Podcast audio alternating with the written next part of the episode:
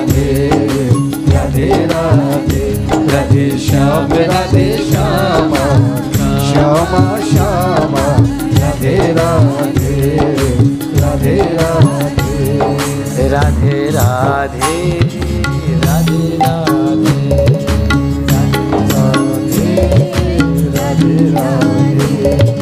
राधे राधे राधे राधे राधे राधे राधे राधे राधे राधे राधे राधे राधे राधे राधे राधे राधे राधे राधे राधे राधे राधे जय जय श्री राधे बोलिए कन्हैया लाल की। श्री राधा रानी की, श्री गिरिराज महाराज की, भागवत भगवान की, श्री सदगुरुदेव भगवान की। जय जय श्री राधे। एक बार भगवान श्री कृष्ण का ध्यान करिए, आँखें बंद करके। यमुना किनारे एक बार झलक और देख लीजिए उसकी। जो श्याम सुंदर गया चराते चराते अभी आ ही रहा है, अभी पहुँचा नहीं है। उसकी आँखों में आपके लिए अपार प्रेम का सागर लहरा रहा है। उसके होठों पर बंसी बजी है। उसके गले में जो वैजंती माला पड़ी है, उस माला में बहुत सारे भौरे चारों तरफ़ गुंजार करते हुए चल रहे हैं।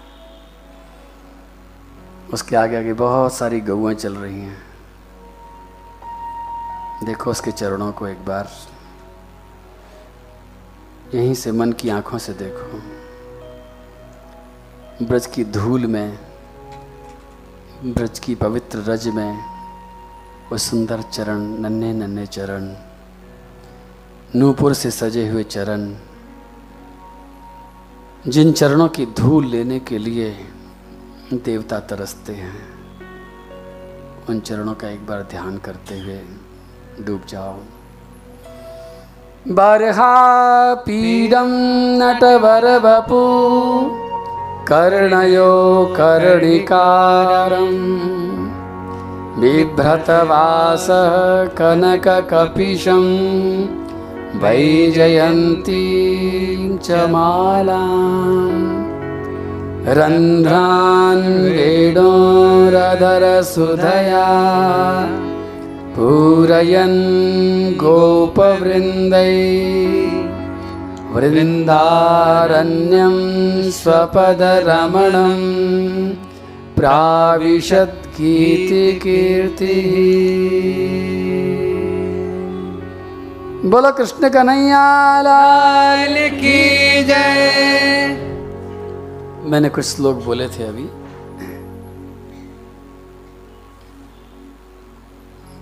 अभी पार्षदों से मेरा निवेदन है कि बिल्कुल किसी भी कीमत पर इस दरवाजे को न खोलें। और खोलना ही हो तो मुझे बता दें, तब मैं बंद कर दूँ फिर कथा को।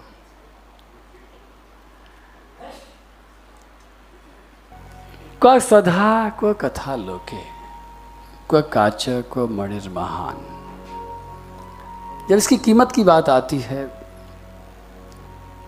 इसको तोलने की बात आती है, इन सात दिनों को आप किस चीज़ से तोल सकते हैं? इसकी बात सबसे पहले इस महात्मा में आती है कि ये कितनी वजनदार है, कितनी महिमा है इसकी, कितना मूल्य है इसका। आप सोचो जरा सा, कितना मूल्य आंक सकते हैं।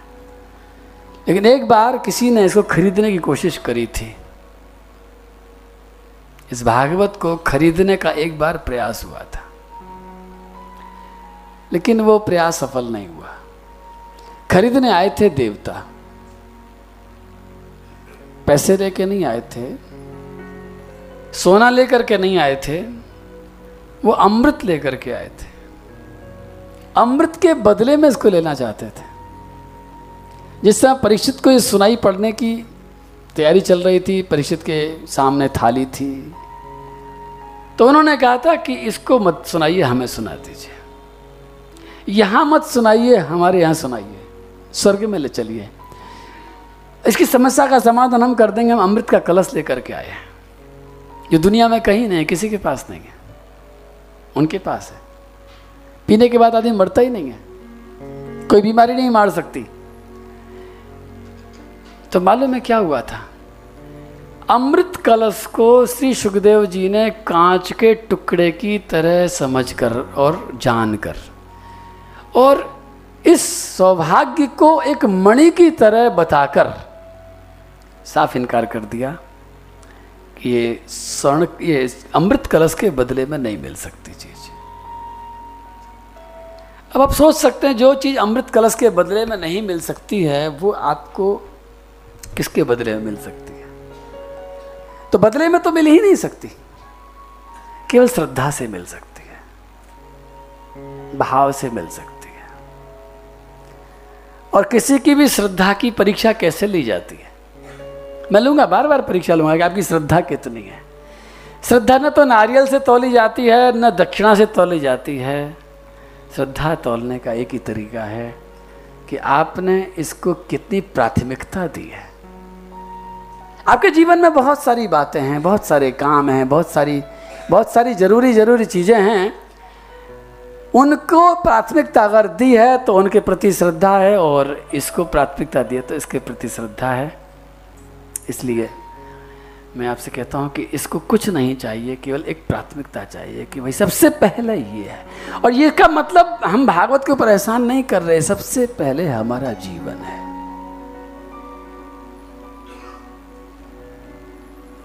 तो एक छोटी सी कथा फिर आती है। अहम भक्त ख्याता इमो में तनयो मतौ ज्ञान वैराग्य नामानो काल योगी न जर्जरो।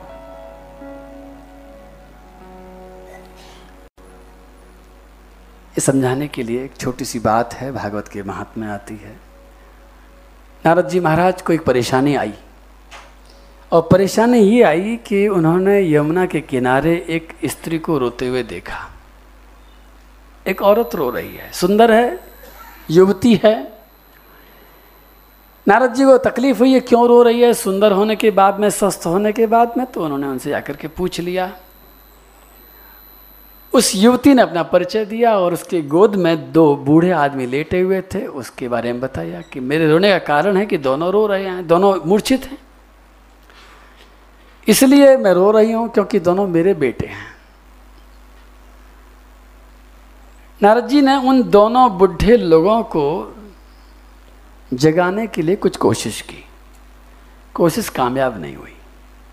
वो दोनों के दोनों इतने ज़्यादा मूर्छित थे, आँख टिमटिमा करके फिर उलट करके बेहोश हो गए। और वो युवती रोती रही बराबर।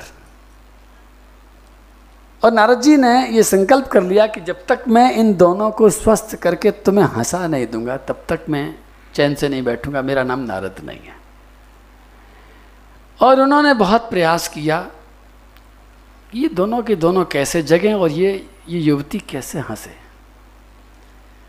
यमुना के किनारे ये बात हो रही है, इनके नाम भी गिनाए गए हैं। आपने शायद सुने भी हों। इस भक्ति का इसका युवती का नाम भक्ति है। दोनों बेटों के नाम है ज्ञान और वैराग्य। नाम आप जानते होंगे। कोई नई बात नहीं कह रहा हूँ। लेकिन मैं आपसे कहता हूँ, ये भक्ति कौन है? आपने कभी देखा है इसको? ये आपके जीवन में है। ये उसी दिन आपके जीवन में आ गई थी, जिस दिन आपने सबसे पहले अपनी माँ का दूध चखा था। या कह लीजिए कि आपने इस संसार में आकर के जब कुछ भी खाया था, हो सकता है बहुत से लोग हैं जिनको माँ का दूध नसीब नहीं होता। कुछ भी जब व्यक्ति पहली बार इस संसार में आकर के कुछ चखता है खाने की चीज़, माँ का दूध चखे या कुछ भी चखे।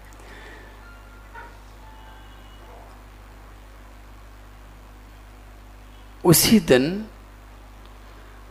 भक्ति का जन्म हो जाता है।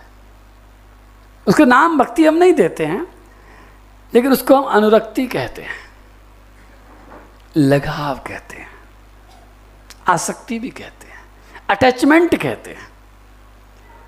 लेकिन वो तत्व कौन सा है? जैसे घर में बिजली होती है, लेकिन बिजली जब बल्ब के अंदर से निकलती है तो रोशनी करती है, और जब कूलर के अंदर से निकलती है तो ठंडी हवा फेंकती है, जब फ्रिज के अंदर चली जाती है तो चीज़ों को ठंडा करने लग जाती है। और हीटर में पहुँचती है तो गर्मी देने लग जाती है, टीवी में जाती है तो दृश्य दिखाने लग जाती है, लेकिन बिजली एक ही होती है। उसी तरह से हर मनुष्य के अंदर एक ऐसी बिजली है, एक ऐसी शक्ति है जो किसी से हमें जोड़ती है। वो छोटा सा बच्चा जब आप बहुत छोटे थे, एक दिन के थे, आप किस, किससे जुड़े थे? आप अपनी माँ से जुड़ गए थे। आपकी माँ ही आपकी दुनिया थी और किसी से कोई मतलब नहीं था। कौन सा देश है, कौन सा राज्य है, कौन सा नगर है, कौन सा परिवार है, इससे आपको कोई मतलब नहीं था। आपकी पूरी दुनिया थी माँ। माँ भी नहीं पूरी। माँ के पैर से मतलब नहीं था। माँ के बालों से मतलब नहीं था। माँ के कपड़ों से मतलब नहीं था। माँ की डिग्री से मतलब नहीं था। माँ की सुंदरता से भी मतलब नहीं था, केवल माँ के दूध से मतलब था। एक छोटा सा बच्चा केवल माँ के दूध को पहचानता है। वो पास में है तो वो ठीक रहता है, वो दूर चला जाता है तो रोने लग जाता है, भूख लगती है। ये क्या है? ये शुरुआत है भक्ति की। वो छोटा सा बच्चा भक्ति कर रहा है, अनजान में भक्ति कर रहा है, किसकी कर रहा है? माँ की नहीं कर रहा है। वो माँ के अंदर से मिलने वाले दूध की भक्ति कर रहा है। कब तक करेगा? जब तक वो दूध पिएगा। जिस समय वो दूध पीना बंद कर देगा, दूध मिलना बंद हो जाएगा, कुछ और खाने लग जाएगा, उसी दिन उसकी ये भक्ति समाप्त हो जाएगी। भक्ति समाप्त नहीं हो सकती है कभी भी। भक्ति कभी मिटती ही नहीं है। भक्ति उसी तरह से अमर है जिस तरह से आपका जीवन है। लेकिन भक्ति का विषय बदल जाता है। फिर उस छोटे से बच्चे का ध्यान दूध से हट करके किसी और चीज़ पर चला जाता है। खाने की मिठाई पर चला जाता है टॉफ़ी पर चला जाता होगा, शायद खिलौनों पर चला जाता है। फिर और दिन बीतते हैं, बच्चा बड़ा होता है, पढ़ने जाता है, स्कूल जाता है, पेंसिल पकड़ता है, रबड़ पकड़ता है, कलम पकड़ता है। दोस्त मिल जाते हैं, टीचर मिल जाता है डिग्री मिलने लग जाती है, मार्कशीट मिलने लग जाती है, बच्चे को अपनी कॉपी पे वो गुड लिखा हुआ ज़्यादा अच्छा लगता है। धीरे धीरे उस बच्चे का जो विषय है, अनुरक्ति का बदलता जा रहा है। और बड़ा होता है, पैसे कमाने लगता है। और बड़ा होता है घर वाले शादी कर देते शादी के साथ ही एक जीवन साथी मिलता है, उसकी भक्ति बदल करके वहाँ चली जाती है। उसकी अनुरक्ति अपने जीवन साथी से हो जाती है। फिर कुछ दिन बाद में यदि उसके घर में कोई संतान पैदा हो जाती है तो फिर विषय बदल जाता है। फिर वो संतान सबसे नंबर वन पर आ जाती है। अगर और संतानें हुई हैं तो जो सबसे बाद में होती है, वही नंबर पर आने लग जाती है। पहली संतानें नंबर दो और तीन पर होने लग जाती हैं। फिर कभी कभी ऐसी भी घटना घटती है कि जिन संतानों को नंबर एक पर मान के चलता है, उससे कोई दुर्व्यवहार जब हो जाता है तो फिर नंबर बदल जाता है। फिर तो इतनी जल्दी जल्दी नंबर बदलता है कि जो भी दो मीठी बात कह देता है, वही अच्छा लगता है। जो कड़वी बात कह देता है, वो बुरा लगता है। जो धोखा देता है, वो बुरा लगता है। इस तरह से जीवन चलते चलते चलते चलते हमारा ऐसी जगह पहुँच जाता है जहाँ पर ये भक्ति ज़ोर ज़ोर से रोने लग जाती है। क्यों रोती है? हमें नहीं मालूम, लेकिन ये भागवत बता रही है। ये घटना बता रही है। भक्ति का रोने का कारण यहाँ साफ़ दिखाया गया है कि ज्ञान बेहोश है और वैराग्य बेहोश है। ये जो भक्ति आपको माँ के जन्म के साथ, माँ के गर्भ से निकलने के साथ जो मिली थी भक्ति तो थी, लेकिन भक्ति का बेटा जो ज्ञान था, वो रोगी था। जो भक्ति का बेटा वैराग्य था, वो रोगी था। वो दोनों के दोनों ये तय नहीं कर पाए पूरे जीवन में कि किससे लगाव करना है। वो दिन में दस बार विषय बदलते थे। और जीवन धीरे धीरे जब चलता चलता आगे बढ़ता है तो भक्ति वाकई रोने लग जाती थक जाती है कि मैं किस पर विश्वास करूँ, मैं किससे प्रेम करूँ, मैं किसको अपना मानूं? क्योंकि अब सबके सभी धोखेबाज नज़र आते हैं। सब छूट जाते हैं, सब बदल जाते हैं, सब बदला लेने लग जाते हैं। ऐसा कारण क्या होता है? कारण एक ही है कि ज्ञान हमारा संज्ञा शून्य है और वैराग्य भी हमारा ज़ीरो है। ये दोनों के दोनों अगर स्वस्थ हो जाएँ, और दोनों के दोनों भक्ति के दो हाथ पकड़ करके चलने लग जाएँ तो भक्ति नाचने लग जाए। भक्ति इन दोनों के बिना पंगु है, ज्ञान के बिना अंधी है बैराग्य के बिना बिल्कुल लंगड़ी है। लेकिन दोनों को जगाए कौन?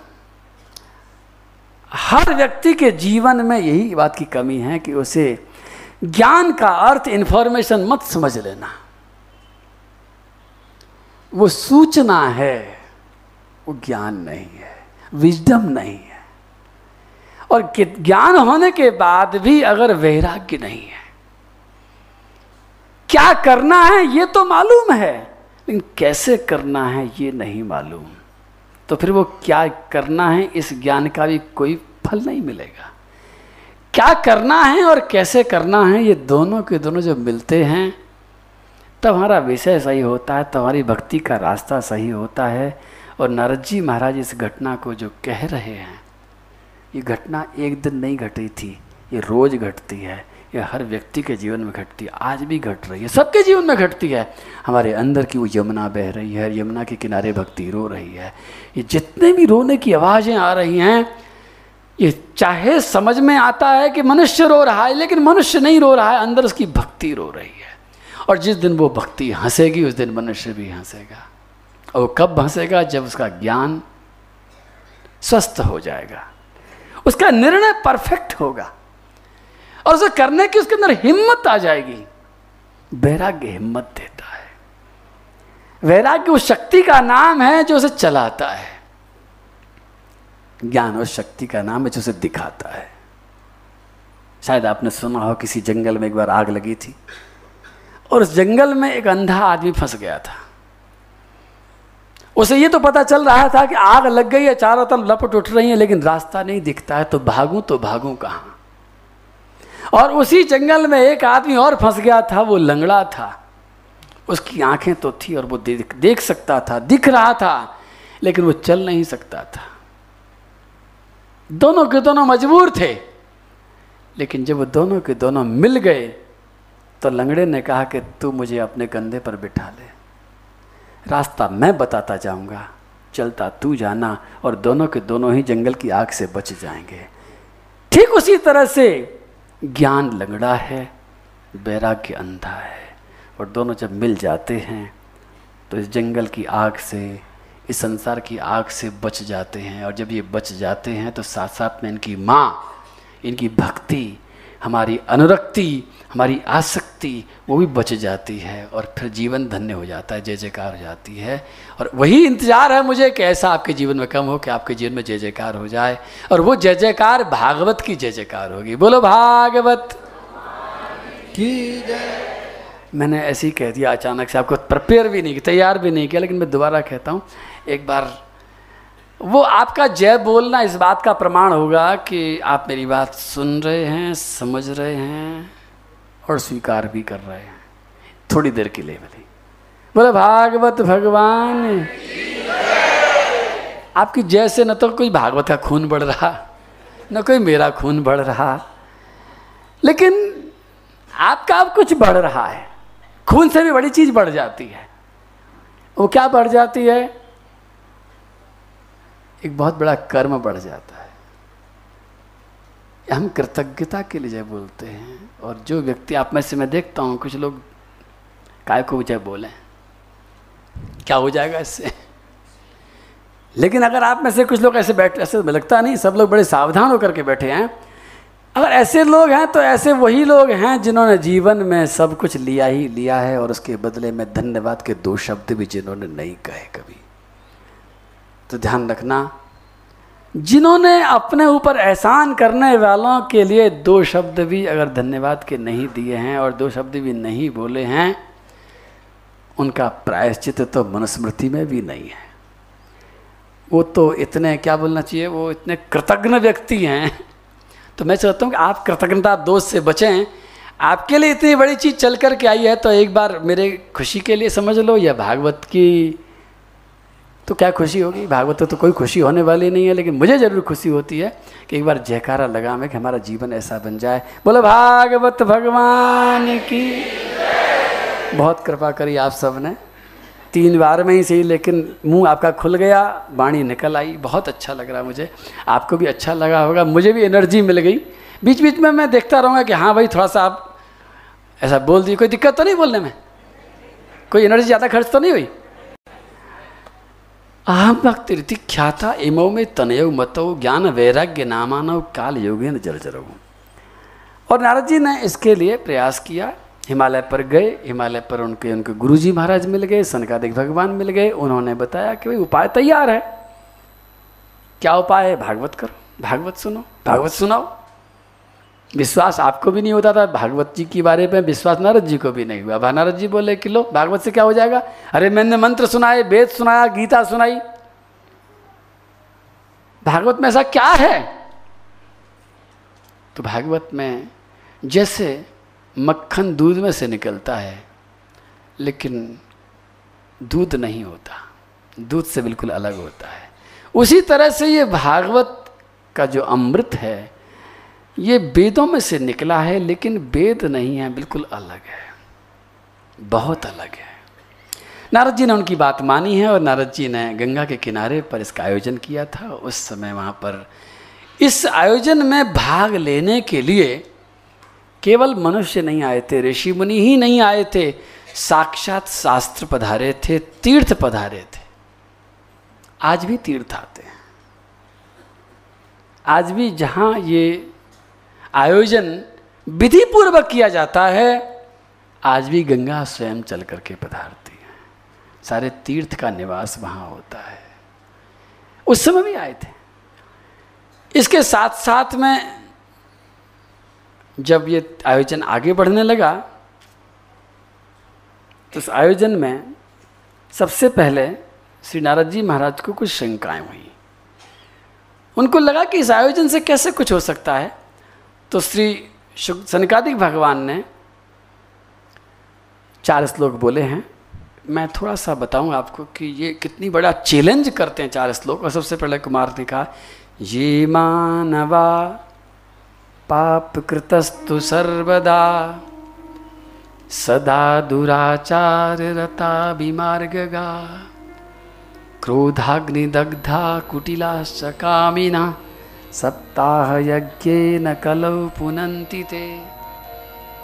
सत्येन हीना पितृमातृदूषिका। तृष्णाकुलाश्चाश्रमधर्मवर्जिता। एदाम्बिका मत्सरिणोऽपि हिंसका सप्ताह कलौ पुनन्ति ते। मनुष्य की जितनी कमजोरियाँ हैं, जितनी बुराइयाँ हैं, जितनी पाप करने की प्रवृत्तियाँ हैं इस सारी की सारी इन चार श्लोकों में उन्होंने पिरो दी है। और दावा किया है कि केवल सात दिन में वो आरती गा रहा था, फिर से गाता हूँ मैं। क्योंकि वो आरती में भी वही शब्द कहें जो इन श्लोकों में कहें।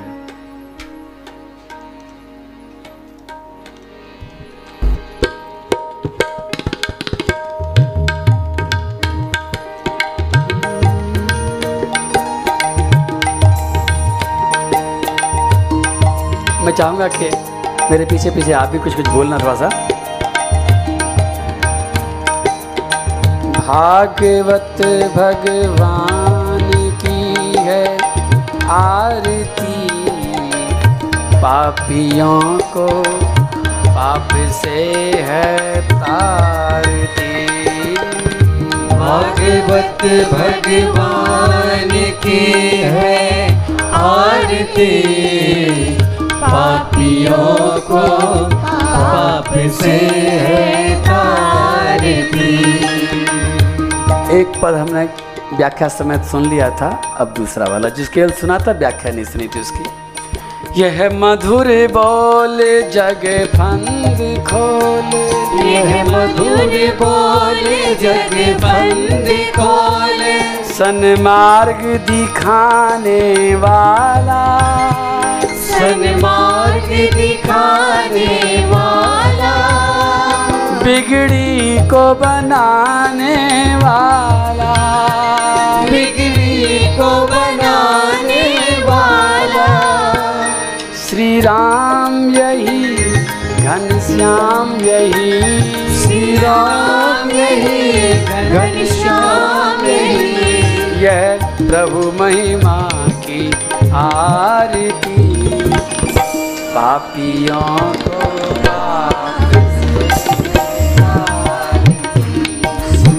भागवत भगवान की है आरती।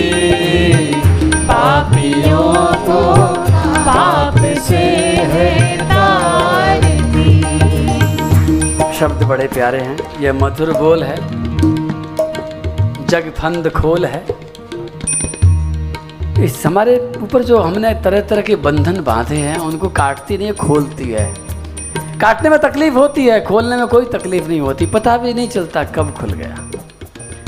एक एक बंधन को खोलने की ताकत है। और सबसे बड़ी बात, सन्मार्ग दिखाने वाला, बिगड़ी को बनाने वाला। अब मैं आपको कहूँ कि सन्मार्ग देखने का महत्व तो आपको तब मता हो कि कभी आप रास्ता भटक जाओ। और सबसे पूछ रहे हैं रात के समय, रात के बारह बज रहे हैं कि भैया रास्ता कौन सा है? तो कोई बताने वाला नहीं और जो बताए वो गलत रास्ता बता दे। फिर आगे जाके पूछे, वो कहे, तुम तो गलत आ गए, वापस जाओ। कैसा लगता है? लेकिन हमारी कार में हम जा रहे हैं, किसी शहर तक जाना है, बीच में बोर्ड लगा है, रास्ते फटते हैं। जब भी रास्ता फटता है, हम भटक जाते हैं। लेकिन कि जो मनुष्य जीवन है, हमारी जो यात्रा है, वो यात्रा एक रास्ते पर नहीं चलती है। और इतना ही नहीं, हमारी गाड़ी भी एक दिशा में नहीं चलती है। जितनी इंद्रियाँ हैं, उतनी ही दिशा में हमारी गाड़ी चलती है।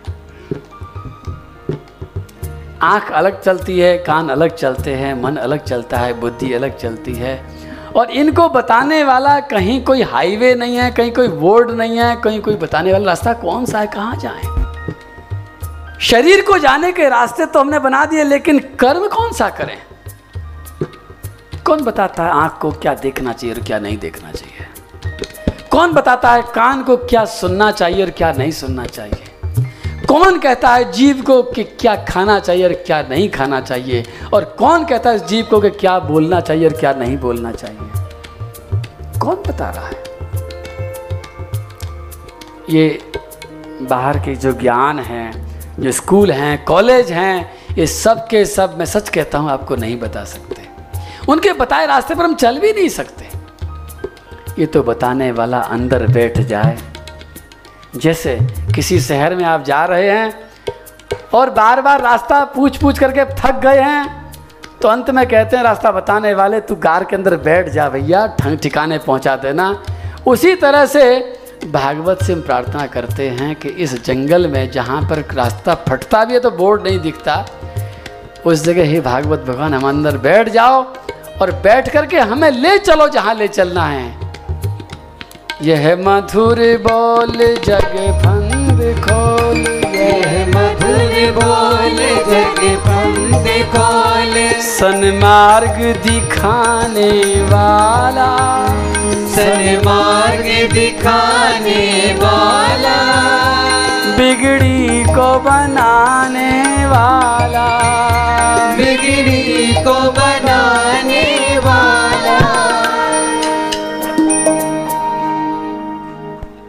ये गंभीर बात है थोड़ी सी। बिगड़ी हुई चीज़ कोई बनती है क्या? कोई चीज़ बिगड़ जाए?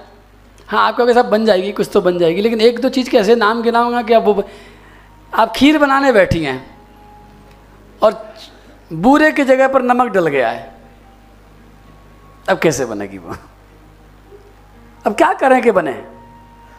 नहीं बन सकते। अब कितना ही शक्कर डाल दो उसके अंदर।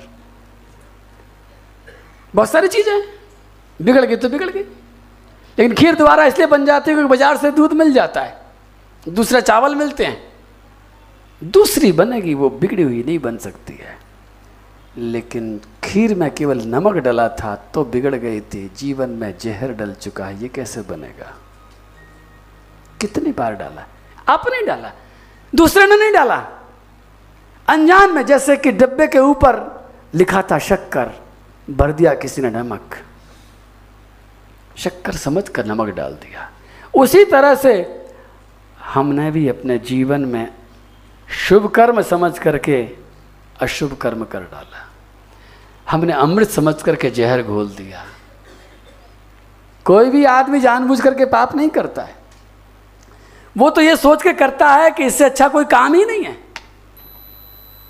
लेकिन जब उसका परिणाम आता है, तब पता चलता है। तो जीवन बिगड़ जाए और बिगड़े से बिगड़े जीवन को सात दिन में कोई सुंदर बना दे। बहुत बड़ा चैलेंज है। विश्वास आपको भी नहीं हो रहा होगा। नारद जी को भी नहीं हुआ। नारद जी ने मन ही मन कुछ विचार किया। सनकादेव भगवान समझ गए। सनकादेव भगवान ने कहा, समझ गए नारद, तुमको विश्वास नहीं हो रहा। हमारा विश्वास नहीं हो रहा। खाली बात ही बात है या कभी हुआ भी किसी का?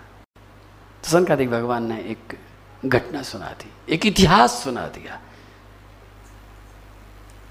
तुंगभद्रा नदी के किनारे एक नगर था। उस नगर में एक ब्राह्मण रहता था। उसका नाम आत्मदेव था। बेटा नहीं होता था। घर में सब सुख थे। धन संपदा, बड़ी भावेली पूरे गाँव में इज़्ज़त, विद्वान कर्मकांडी बहुत बड़ा विद्वान, उसके बाद में भी दुख ये था कि उसकी कोई बच्चा नहीं था। और इसके लिए वो परेशान हो करके एक दिन अपने नगर के बाहर एक तालाब के किनारे जा कर के बैठ गया।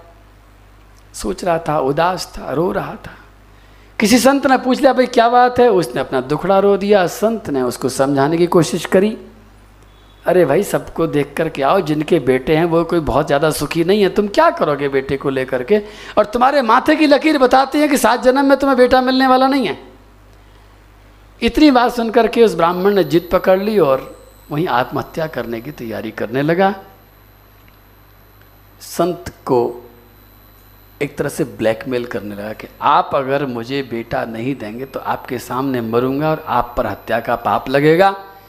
अगर आप मेरे को बचाना चाहते हैं तो मेरे को बेटा दे दीजिए। संत ने कृपा करके अपनी झोली से एक फल दिया और ये कहते हुए विदा कर दिया कि जा, तेरे भाग्य में जब सुख नहीं है तो मैं सुख तो पैदा नहीं कर सकता। लेकिन तेरे भाव में, तेरे हृदय में जो कांटा चुभ गया है, ये कांटा चुभ जाता है। जब हम संसार में चलते हैं तो सड़क पर चलते हैं, जूते पहनकर चलते हैं, ताकि कांटा ना लग जाए। पैर में कांटा नहीं लगता क्योंकि जूते बड़े मज़बूत हैं, और सड़क पर कांटे बिखरे भी नहीं हैं। लेकिन पैर का कांटा जितना तकलीफ़ देता है, उससे हज़ार गुना तकलीफ़ आँख में घुसा हुआ कांटा दे जाता है।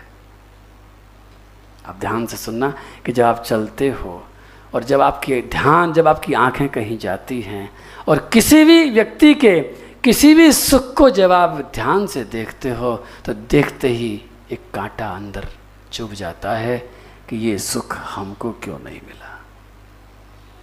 हम इससे वंचित क्यों रह गए? और ये कांटा ऐसा भयंकर चुभता है कि ये कांटा फिर तभी निकलता है, या तो वो जब चीज़ मिल जाती है। संसार कांटों से भरा हुआ है। कोई कान के माध्यम से घुस जाता है, कोई आँखों के माध्यम से घुस जाता है, कोई होठों के माध्यम से घुस जाता है। हमारा मन और हमारी इंद्रियाँ मिल मिल करके जहाँ जहाँ इस जंगल में भटकने जाते हैं, क्योंकि इनके पास चप्पल नहीं है, जूते नहीं है। हम कोशिश करेंगे कि सात दिनों में एक ऐसी ज्योति की जोड़ी मिल, हमको मिले कि हम इस दुनिया में कहीं भी घूमें, लेकिन हमारे हृदय में कोई कहीं किसी प्रकार के अभाव का कांटा नहीं घुसे, ऐसी कोशिश करेंगे हम। क्योंकि इन कांटों ने छल नहीं कर दिया। आत्मदेव को क्या था? सब कुछ था। सब कुछ होने के बाद आप भी देखना, आपके आसपास के जीवन में मिल जाएँगे उदाहरण कि सब कुछ है, लेकिन एक चीज़ का कांटा सारे सुख को चौपट कर देता है। वो नहीं है। इसको भी यही हुआ। भगवान भी बड़े जोरदार हैं। भगवान कहते हैं कि सब कुछ दे दूँगा तो खिड़की भी रहेगी कि नहीं रहेगी? मैं कहाँ से आऊँगा? अरे मेरे आने को रास्ता तो छोड़ोगे? मैं तो उसी रास्ते से आऊँगा जो अभाव की खिड़की छोटी सी छोड़ दी। मकान तुमने बनाया चारों तरफ़ से, एक छोटी सी खिड़की। बस उस खिड़की में से तो भगवान आएँगे और नहीं तो कहाँ से आएँगे? अगर सब कुछ मिल जाए तो भगवान के आने का रास्ता भी बंद हो जाता है। उस संत ने बताया कि मैं तुम्हें ये वरदान नहीं देता हूँ कि तुमको बेटे का सुख मिलेगा। क्योंकि मिल नहीं सकता। है जब नहीं है तो नहीं मिलेगा। मैं ज़ोर लगा करके भी नहीं दे सकता। लेकिन तुम्हारा कांटा निकल जाएगा। वो कुछ समझा नहीं? संत ने कहा, बेटा हो जाएगा, जाओ। उसने फल ला करके अपनी पत्नी को दिया। पत्नी ने फल नहीं खाया।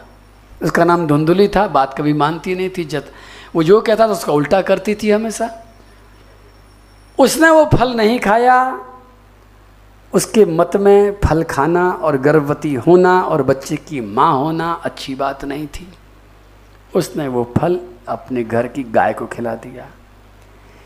और वो असर, उस फल का असर गाय के अंदर आ गया। लेकिन उसकी पत्नी ने एक छल किया। अपने पति को बेवकूफ़ बनाने के लिए और हमेशा का ये झंझट ख़त्म करने के लिए उसने अपनी बहन से एक सौदा किया। उसकी एक बड़ी बहन थी, वो गर्भवती थी, उसके यहाँ पर कोई संतान होने वाली थी। उसने कहा कि तू मेरे से नेकलेस ले ले, चूड़ी ले ले सोने की। कुछ और ले ले, लेकिन ये अपना बच्चा मुझे चुपचाप दे दे, जिससे कि रोज़ रोज़ की धाएँ धाएँ ख़त्म हो जाए, मेरा पति शांति से बैठ जाए, ये मेरे मेरे बेटे को मान लेंगे। और उसका वो षडयंत्र सफल हो गया। बहन के बच्चे को चुपचाप रातों रात ला करके अपनी गोद में रख लिया और उसने बताया कि ये मेरा ही बच्चा है, ब्राह्मण दाचा। ब्राह्मण आत्मदेव था, समझ गया, मान गया। उसने उसके अपने बच्चे के रूप में पालना शुरू कर दिया। उसका नाम धुंधुकारी रखा गया। और कुछ दिन बाद में उस गाय के यहाँ पर भी एक बच्चे का जन्म हुआ। बछड़ा नहीं हुआ, एक बालक का जन्म हुआ। उसका भी नाम रखा गया, गौकर्ण। उसके कान गई के गैया की तरह थे। दोनों बच्चे बढ़ने लगे, दोनों का लालन पालन होने लगा। धुंध धुंधकारी के संस्कार कुछ गलत थे और गौकर्ण के संस्कार कुछ अलग तरह के थे। दोनों धीरे धीरे बढ़े। एक विद्या पढ़ता था, एक भजन करता था, एक सत्संग में जाता था, दूसरा कुसंग में जाता था और धीरे धीरे दोनों विपरीत रास्ते पर चलने लगे। और एक दिन धुंधकारी का उपद्रव इतना बढ़ गया कि धुंधकारी की शिकायतें आने लगी, लेकिन शिकायतों पर पिताजी ने कभी ध्यान नहीं दिया। और बढ़ गया और एक दिन धुंधकारी ने पिताजी से पैसे मांगे शराब पीने के लिए। अपने ब्राह्मण हैं, उन्होंने मना कर दिया। और जैसे मना किया, मना सुनने की धुंधकारी की आदत नहीं थी, और धुंधकारी जवान हो गया है। बीस साल का पट्टा है, हट्टा कट्टा है। उसने अपना जूता खोल करके अपने पिताजी के सिर पर मारना शुरू कर दिया और जूते में लगी हुई कील से पिताजी के माथा फटने लग गया और खून निकलने लग गया और पिताजी मूर्छित हो गए, पिताजी गिर पड़े। पिताजी की जेब में से चाबी निकाल ली, अलमारी खोल ली, अलमारी में जो कुछ था वो निकाल करके चला गया। और बहुत देर बाद जब आत्मदेव को जब होश आया चारों तरफ़ खून बह रहा है। कौन मार के गया है? अपना ही बेटा मार करके गया है। किससे शिकायत करूँ? किससे कहूँ? लेटे लेटे सोचता रहा सोचता रहा, रोता रहा। अचानक ध्यान आया कि गौकर्ण नाम का भी एक मेरा बेटा ही है, बेटा जैसा ही है। मैं चलता हूँ, उससे कहता हूँ और धीरे से फिर उठ करके जो कहते हो, बिना धूल झाड़े, बिना खून पहुँचे, बहते हुए खून के साथ ही गौशाला पहुँच गया आत्मदेव। गौशाला में गौकर्ण जी बैठे हैं, पाठ कर रहे हैं। उन्होंने देखा पिताजी आ रहे हैं। स्वागत किया, पिताजी आइए, बैठिए। बैठा दिया। थोड़ी देर पिताजी बैठे रहे, सांस लेते रहे, इंतज़ार करते रहे। फिर पूछा बेटा, क्या तुम पूछोगे नहीं? ये किसने किया? ये सिर्फ़ किसने फोड़ा नहीं पूछोगे तुम मेरे से? गोकर्ण जी ने कहा, पिताजी, मैंने कोई ज़रूरत नहीं पूछने की, जिसने भी किया, लेकिन आप जानते तो बता दीजिए किसने किया। बेटा, तुम्हारे भाई ने किया है। उस धुंधकारी ने मेरे को मारा है। अब बता मैं क्या करूँ? मुझे तू ये बता दे कि मैं करूँ क्या? तू इतना बड़ा विद्वान है, तू पढ़ा लिखा है, तू भी मेरे बेटे की तरह, तू बता मैं क्या करूँ? गोकर्ण जी ने कहा, पिताजी, बता तो दूँगा, लेकिन करने की हिम्मत आपकी है कि नहीं, मुझे नहीं पता। बता बेटा, मेरा साथ बहुत हिम्मत है। मैंने इस दंतकारी को एक संत से आशीर्वाद के रूप में मांगा था, इसी दिन के लिए मांगा था। मैंने इसको अपना बेटा मान करके पाला पोसा बड़ा कि आज मेरे अंदर बड़ी हिम्मत है, तू बता मुझे क्या करना है। मैं वही करूँगा। गोकर्ण जी का पिताजी, अगर हिम्मत है तो जिस जूते से आपको धुंधकारी ने पीटा है, उस जूते को प्रणाम करके आइए और उसका पूजन करके आइए। बस ये कहूँगा मैं आपसे। आपने ने कहा, उसका पूजन करूँ, प्रणाम करूँ, क्यों? गोकर्ण बोले, मुझे कई साल हो गए। कई साल से मैं इंतज़ार कर रहा हूँ पिताजी। आपको ध्यान नहीं है, मैंने कितनी बार आपसे कहा, पिताजी, आइए, सत्संग में बैठिए। कितनी बार मैंने आपसे कहा कि भगवान का कीर्तन कीजिए। कितनी बार मैंने आपसे कहा कि संसार के मोह से बचकर के आगे चलिए, आज तक आप नहीं आए। मेरे बुलाने से नहीं आए, मेरे चाहने से नहीं आए। धन्य है वो जूता जिसने एक ही टक्कर में आपको यहाँ पहुँचा दिया। वो कितनी बड़ी महान चीज़ है। वो तो पूजन करने लायक है।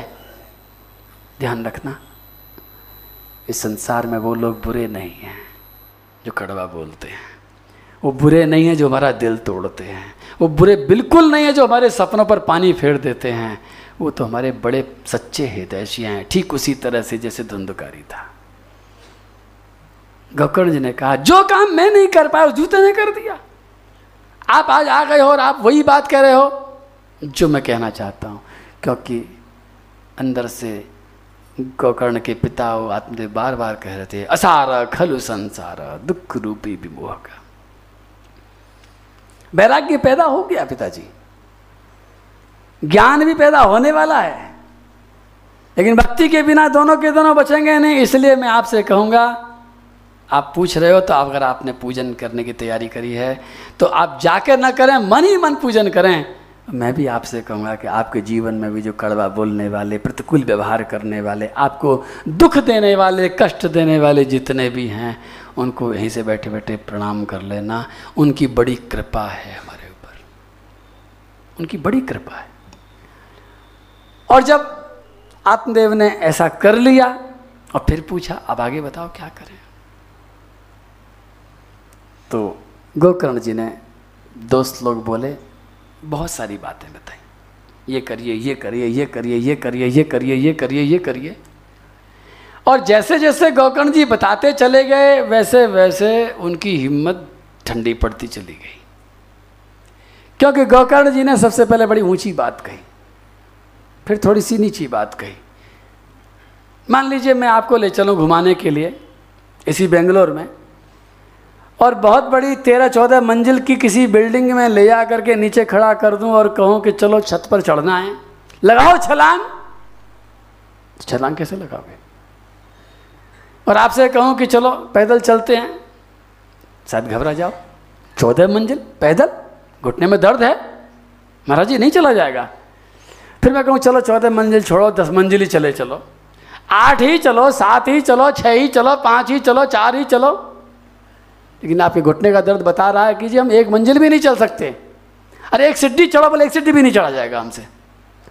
और उसी समय मैं कह दूँ कि, चलो, कहीं मत चलो, आप लौट, लिफ्ट में चले चलो। वहीं लिफ्ट का दरवाज़ा खुल जाए तो कैसा लगे आपको? कहाँ पैदल चलने की छलांग लगाने की बात कर रहा था और आप घबरा रहे थे, उसी समय कोई लिफ्ट का दरवाज़ा खुल जाए और आपको लिफ्ट में प्रवेश मिल जाए, फिर कैसा लगे?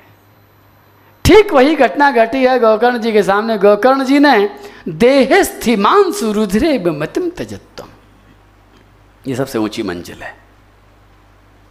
इतना ही समझ लेना।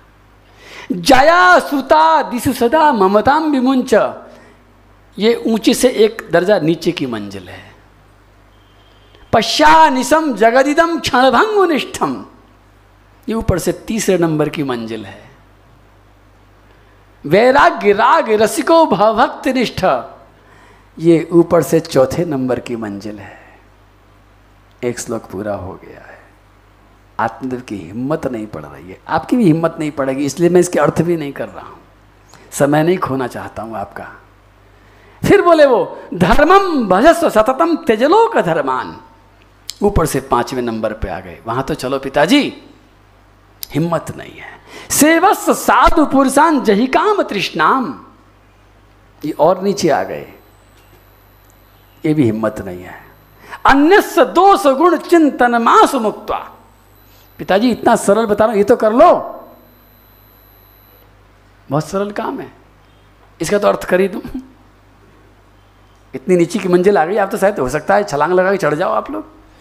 अन्य दोष गुण चिंतन मासु मुक्ता पिताजी, इसी समय आप किसी भी दूसरे के दोष और गुण का चिंतन बंद कर दीजिए। है? आसान काम है ना? कर लोगे ना? नहीं, आप नहीं कर पाओगे। हिम्मत भी मत करना, हाथ पर टूट जाएँगे। मतलब हिम्मत टूट जाएगी। घड़ी लगा करके एक मिनट भी आप बिना किसी का दोष और किसी का गुण। इनका चिंतन करे बिना एक मिनट भी, एक घड़ी की वो सुई चक्कर लगा के आती है इतनी बार तो पता नहीं कितनी बार ये घटना घट जाती है। हमारी संस्कार है। और अंत में जो बात कही, सेवा, कथा, रसमहो, नितराम पिबत्तम। पिताजी, कुछ नहीं कर सकते तो एक काम करो कि तुम भागवत की उस कथा मृत को पी लो। ये क्या है? ये लिफ्ट है। ये सारी मंजिलों तक ले जाती है, जो कल हमारे लिए शुरू होने। ये उड़ान है। इसमें केवल बैठ जाना है। इसको अगर विधि पूर्वक हम श्रवण करेंगे तो इस सारी की सारी मंजिलें अपने आप आती हैं। आत्मदेव ने ऐसा ही किया था। आत्मदेव की कथा तो यहीं पर पूरी होती है, लेकिन असली कथा शुरू होती है धुंधकारी की। धुंधकारी का क्या हुआ? धुंधकारी घर में आज़ाद हो गया, क्योंकि पिताजी चले गए वन में, भैया चले गए तीर्थों में, माँ चली गई कुएँ में। अपने आप नहीं गई, डाला किसी ने। किसने डाला? धुंधकारी ने डाला। धुंधकारी ने अगला निशाना बनाया अपनी माँ को। पैसे मांग रहा था। माँ मना कर रही थी और धुंधकारी ने ताकत लगा करके अपनी माँ के हाथ बाँध दिए, पैर बाँध दिए। गले में फांसी का फंदा लगा करके कुएँ में लटका दिया। लटकाने के बाद में सारे गहने उतारे, सब कुछ चौपट कर दिया। माँ लटकती रह गई। उस मरी हुई माँ का अंतिम संस्कार भी धुंधकारी ने नहीं किया, पड़ोसियों ने किया। धुंधकारी के अत्याचार बढ़ते जा रहे थे। माता पिता जब तक थे, तब तक थोड़ी शर्म थी, अब शर्म भी नहीं रही। घर वैश्यालय बना दिया। वैश्याएँ आकर के रहने लगी। और एक दिन जब उन वैश्याओं ने धुंधकारी से गहने मांगे तो धुंधकारी ने कहीं चोरी करी। देर रात में गहने लेकर के आया। सबको दिए। बहुत सुंदर, कीमती महलों से चुरा करके कीमती गहने लाया था। थका हुआ आया था। भोजन करके सो गया। और उसकी जो वैश्याएँ थीं, जो प्रेसियाँ थीं, वो गहनों को देख रही थी, बातें कर रही थी, तेरा कैसा, मेरा कैसा, उसका कैसा, उसका ज़्यादा सुंदर। और बात करते करते एक ने पूछा, ये कहाँ से लाया? दूसरे ने कहा, चोरी करके लाया, मैं बता रही हूँ तेरे को। तीसरे ने पूछा, कहाँ चोरी करी होगी? चौथी ने कहा मुझे मालूम है कहाँ करी होगी। ये गहने रानी साहिबा के हैं ये महलों में चोरी करके लाया है। पांचवी बोली कि अगर महलों में चोरी करी है तो राजा नहीं छोड़ेगा। इसको तो मारेगा ही मारेगा हमको भी मारेगा। पाँचों ने कहा कि, एक काम करते हैं सबसे पहले इसको मारते हैं हम खुद। और सोते हुए धुंधकारी को उन्होंने रस्सियों से जकड़ करके बाँध दिया।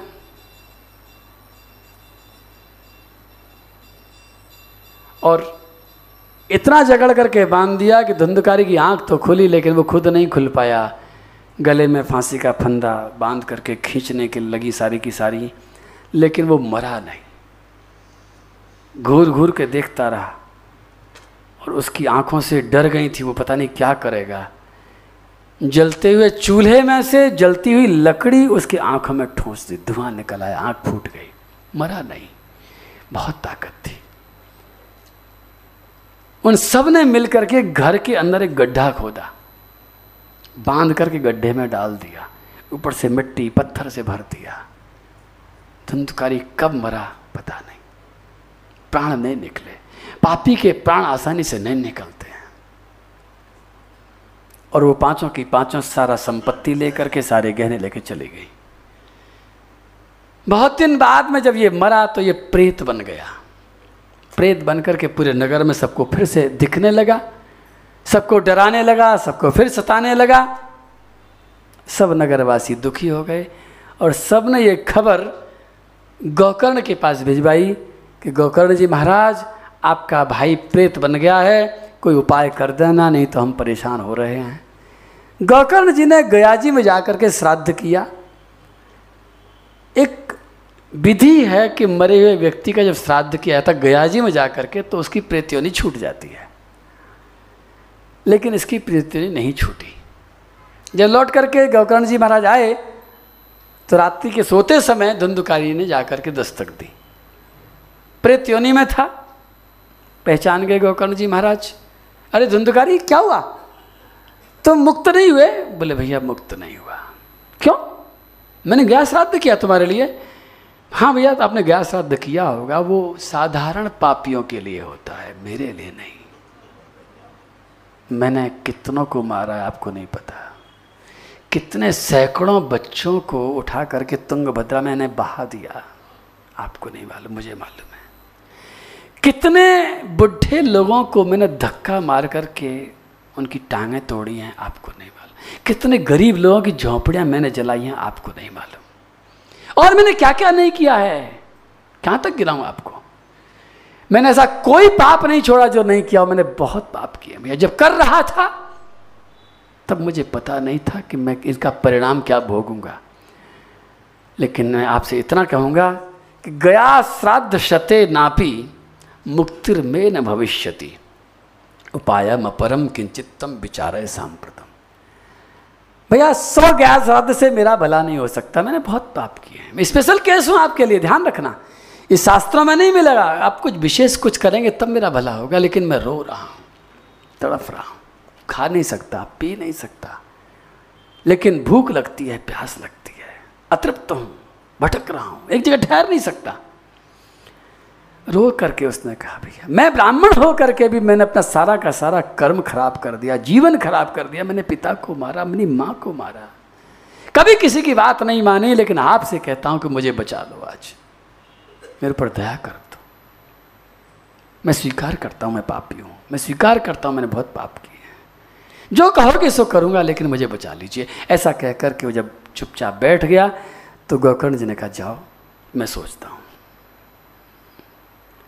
वो चला गया, ब्रह्म जौकर्ण जी महाराज सोचते रहे, बैठ गए। पूरी रात बैठे रहे। पूरी रात बैठे बैठे चिंतन चलता रहा, सोचते रहे, उपाय नहीं मिला। सुबह का समय हुआ, ब्रह्म मुहूर्त में स्नान करके संध्या वंदन करने के लिए बैठे। भगवान सूर्य प्रकट हुए। भगवान सूर्य को अर्घ देने के लिए वो खड़े हुए और अर्घ देते देते उन्होंने प्रार्थना करी, है भगवान सूर्य, आज तक मैंने कुछ नहीं मांगा। आज मेरी को एक समाधान चाहिए धुंधकारी के लिए। और भगवान सूर्य ने धुंधकारी का समाधान दिया कि भागवत की वार्ता, भागवत की कथा अगर सात दिन में विधि पूर्वक सुनाई जाएगी तो उसका कल्याण हो जाएगा।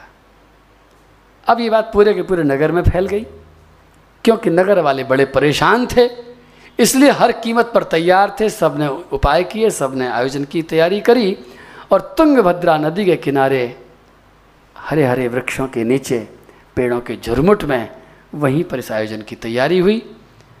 आवाहन किया गया, धुंधकारी का, धुंधकारी आया। बैठने को कोई जगह नहीं मिल रही थी। सब जगह बैठ भी नहीं सकता था। पेड़ों के झुरमुट में एक बाँस का पेड़ था। बाँस के पेड़ में उसने प्रवेश किया। लगातार भागवत के उस अमृत को, भागवत की उस आग को वो पीता रहा। मैं अमृत नहीं कहूँगा, मैं आग कहूँगा। शुरू में आग है ये। जब वो बैठा बैठा सुन रहा था तो उसके अंदर के संस्कार, अंदर के पाप उसे उठा रहे थे। चल, उठ यहाँ से। लेकिन वो बैठा रहा। उसने संकल्प कर लिया कि मेरा यही एक अंतिम उपाय बचा है। और वो पूरे दिन बैठा रहा, बिना कुछ खाए, बिना कुछ पिए। एक एक बात अंदर जाती थी, चिंतन करता था। दूसरे दिन भी सुना, तीसरे दिन भी सुना, चौथे दिन भी सुना और एक एक दिन में उस बाँस की एक एक गांठ भी फटती चली गई।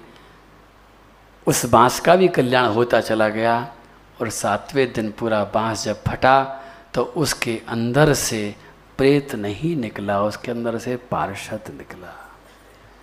ऐसा पार्षद निकला जिसके चार हाथ थे, माथे पर मणियों का मुकुट था, गले में तुलसी की माला थी तेज निकल रहा था, गोरा रंग था, ऐसा चेहरा जैसे कोई देवता हो और चारों हाथों को जोड़ करके वो जब आगे आया तो गाँव वाले देखने लगे, ये कौन है? ये कौन है? धुंधकारी ने अपना नाम लेकर के बताया, मैं धुंधकारी हूँ। पहचानो। बोले, तू ऐसा तो कभी नहीं था? बोले हाँ मैं ऐसा कभी नहीं था। ये भागवत के अमृत ने मुझे ऐसा बना दिया।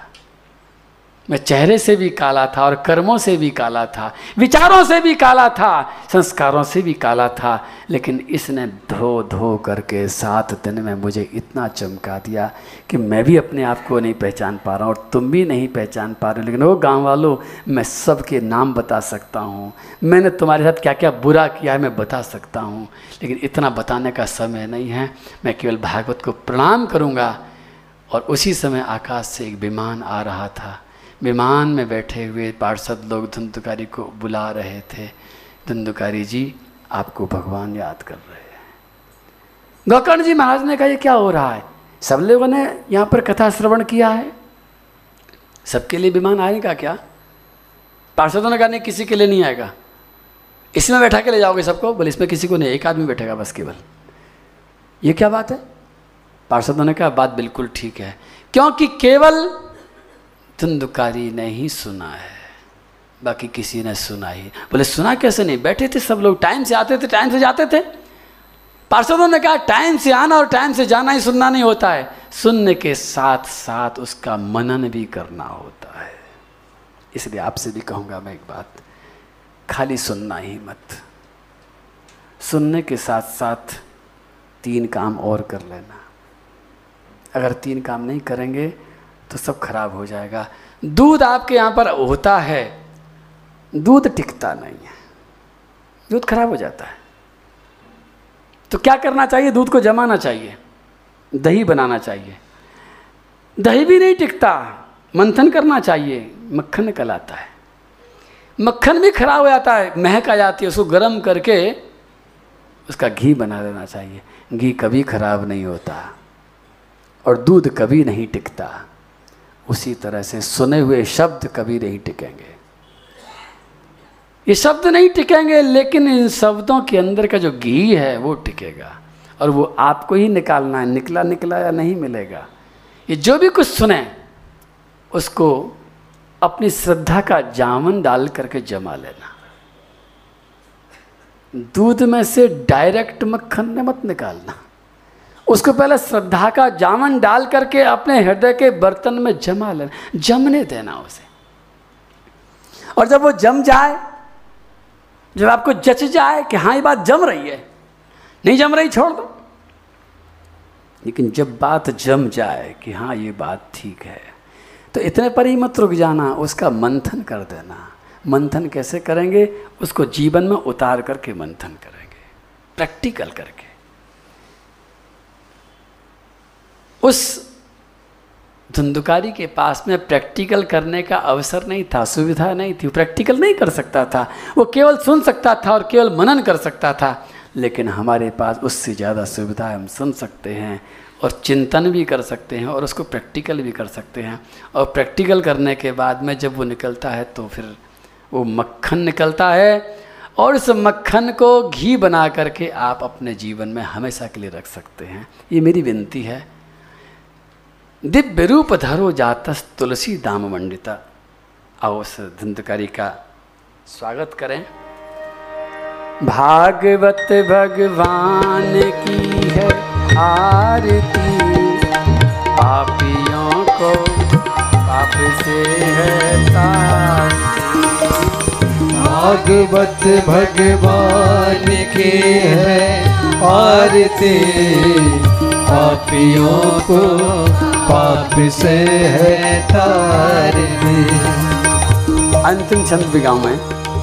ये भागवत की आरती अब धुंधकारी के उपलक्ष्य में अब विश्वास होता है पापियों को पाप से तारते हैं। यह अमर ग्रंथ यह मुक्ति पंथ यह अमर ग्रंथ यह मोती पंथ। यह अमर ग्रंथ यह मुक्ति यह अमर ग्रंथ यह मोती पंथ। यह पंचम वेद निराला। यह पंचम वेद निराला। नव ज्योति जगाने वाला। नव ज्योति जगाने वाला। हरि नाम यही हरि धाम यही। हरि नाम यही हरि नाम यही। हरि नाम यही हरि धाम यही। हरि नाम यही हरि नाम यही। जग के मंगल की आरती। पापियों को भागवत भगवान की है। आरती पापियों को पाप से है भागवत भगवान की है आरती। पापियों को पाप से है तारती। भागवत में भगवान की है आरती। पापियों को पाप से है तारती। कंपन्ते सर्व पापानि, सप्ताह श्रवणे स्थिते। अस्माकं प्रलयं सत्य, कथा चेयं करिष्यति। आर्द्रं, शुष्कं, लघुस्थूलं वाङ्मनः कर्मभिकृतं श्रवणं विधि पापं पावक समिधो यथा। पापियों को पाप से पापियों को पाप से है तारती पापियों को पाप से है तारती पापियों को पाप से है बोलो भागवत भगवान की जय। सबने बोल दी? दस परसेंट रह गए। वो भी बोल दो तो कितना अच्छा हो। बोलो भागवत भगवान की जय। आपके सौ परसेंट आ गए देखो मेरे पास मीटर लगा हुआ उसमें आ जाता है तुरंत के नब्बे परसेंट रह गए या दस परसेंट रहे कितने आ गए?